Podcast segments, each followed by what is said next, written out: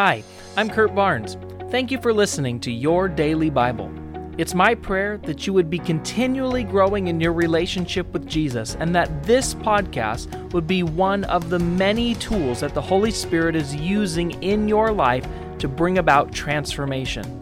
Don't forget to press the subscribe button and remember you can hear our full length sermons at scf.tv. Welcome back to Your Daily Bible podcast as we continue through the Gospel of John. Today we are reading John chapter 12, verse 20 through 43. Here at this point in our story, Jesus has just entered into the city of Jerusalem for the Passover festival for his last time in a event known as Palm Sunday, the triumphant entry, where he rode a donkey as the crowd shouted Hosanna and laid palm branches, declaring that Jesus was indeed the Messiah and their king. The Pharisees see this and say, We have got to put a stop to this. Everyone in the world is going to turn towards him. And that's where we pick up today. Actually, a text that shows that the Pharisees weren't wrong. Verse 20. Now there were some Greeks among those who went up to worship at the festival. They came to Philip, who was from Bethsaida in Galilee, with a request. Sir, they said, we would like to see Jesus. Philip went to tell Andrew. Andrew and Philip, in turn, told Jesus. Okay, so now the Greeks have shown up. Now, whether these Greeks are converts to Judaism there to celebrate Passover, or whether these Greeks heard that Jesus had raised a dead man um, shortly ago in the city of Bethany and have come to see him, we don't know. But all we're told is that Greeks are now showing up looking for Jesus. The Greeks want to see Jesus and learn from Jesus. And so his disciples go to Jesus, and in verse 23, this causes Jesus to say, the hour has come for the Son of Man to be glorified. Now, again, this theme all the way through the book of John so far, Jesus has said multiple times, My hour has not yet come, my hour has not yet come.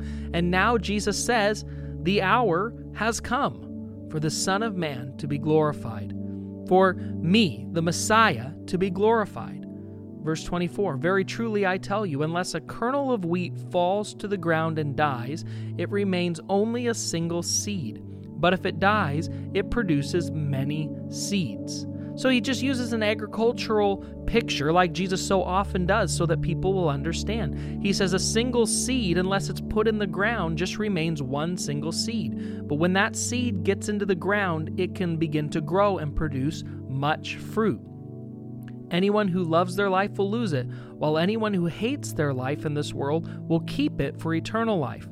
Now, he's not talking about hating your life as many of you might hear him say, because clearly scripture talks about being joyful, being thankful. Uh, and so he's not talking about hating your life, he's talking about living for the natural, living for the flesh, living for the things of this world. And he says that we're not supposed to live for those things, but we're supposed to live for the eternal things, to live for the kingdom of God things, not just for what is right in front of us, the tangible things, the things the world offers. He says, Whoever serves me must follow me, and where I am, my servants will also be. My Father will honor the one who serves me. Verse 27 Now my soul is troubled, and what shall I say? Father, save me from this hour?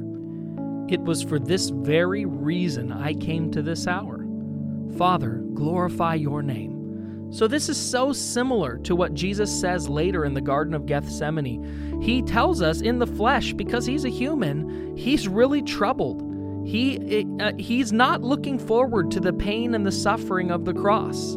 So he says, Should I say, God, save me from this hour? Later in the Garden of Gethsemane, he says, Lord, would you take this cup from me if there's any way? And then he comes to that same place. He says, No, it was for this very reason that I came into this hour. This is the reason I'm here. The reason I'm in the world is for this moment. So, Father, glorify your name. Then a voice came from heaven I have glorified it, and I will glorify it again. Verse 29. The crowd that was there and heard it said that it had to be thunder.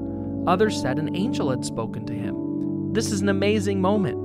Jesus is crying out to the Lord, take this trouble away, but you know what? No, I'm here for this moment. Father, be glorified. And the Father speaks out loud to Jesus, and the crowd hears it.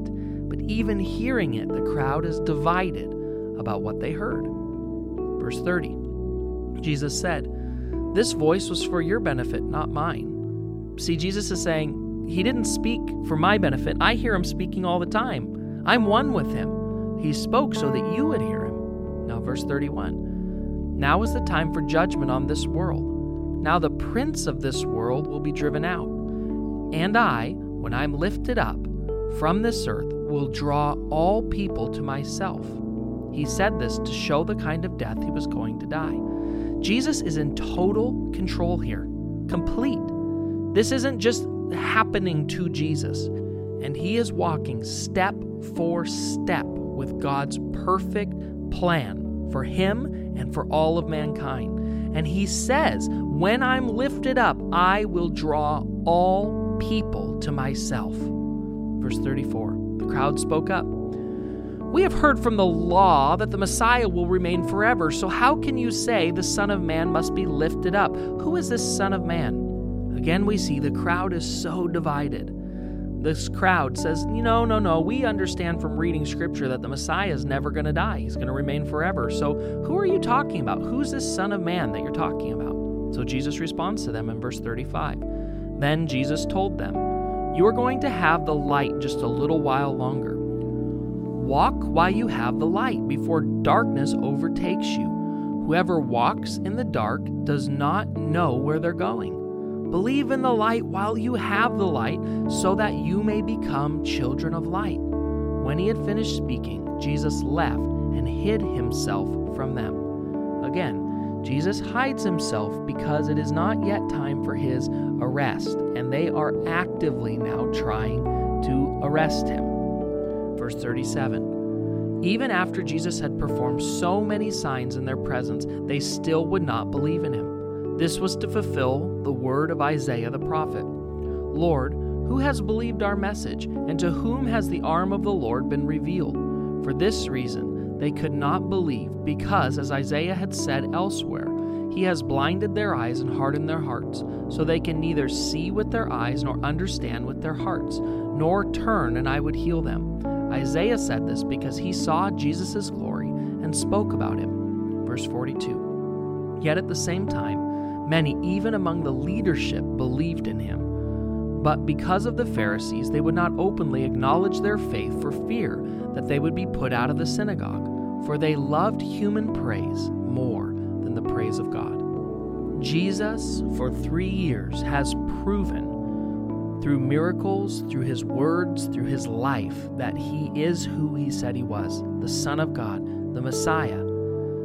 And yet, even seeing these miracles for themselves and staring Jesus in the eye and seeing how he lived his life, they still chose, many of them, not to put their faith and their trust in him. Out of stubbornness, out of pride, out of based on their own understanding of what the Messiah would look like and what the Messiah would do when he got there, they knowingly and willingly decide to reject Jesus. And in doing so, their hearts become hardened. It says even many of the leaders actually did believe that Jesus was who he says he was, but because they loved the praise of their fellow Jews and the other leaders more than they loved praise from God, they decided, yeah, he probably truly is the Son of God, but we don't care because we want to keep things going the way they're going.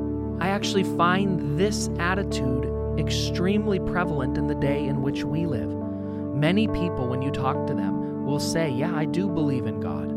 But when you go a little bit further in conversation, they say they believe in God, but they're totally unwilling to believe that Jesus might be God.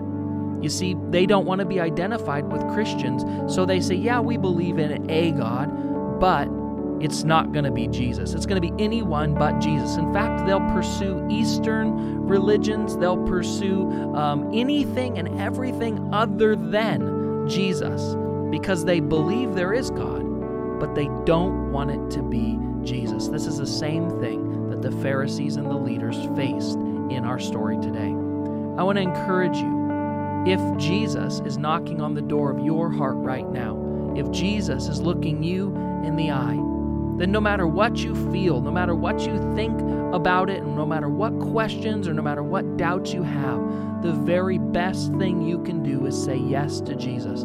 He will help you to sort through all of that other stuff, but at least today you could start by saying, God, I believe that Jesus is who he says he was. Would you help me to believe? Would you help me to see the bigger picture of what Jesus is doing in my life and who he really is? If you would say that today, open that door to Jesus, to God, I promise you, he will show himself to you in new and profound ways. Let's pray. God, thank you that you put up with us. That Jesus, you are so patient with us and kind to us. I thank you that you give us so many opportunities to turn from our lives and our ways and our sin and to follow after you. I thank you that you paved the way for that. You paid the price for that. You sacrificed your life to make that a reality so that we could be called children of God and be set free from our sin. So today I pray that we will knowingly and willingly choose to allow Jesus in, to follow after him, and just see what you might do. Prayed in Jesus' name.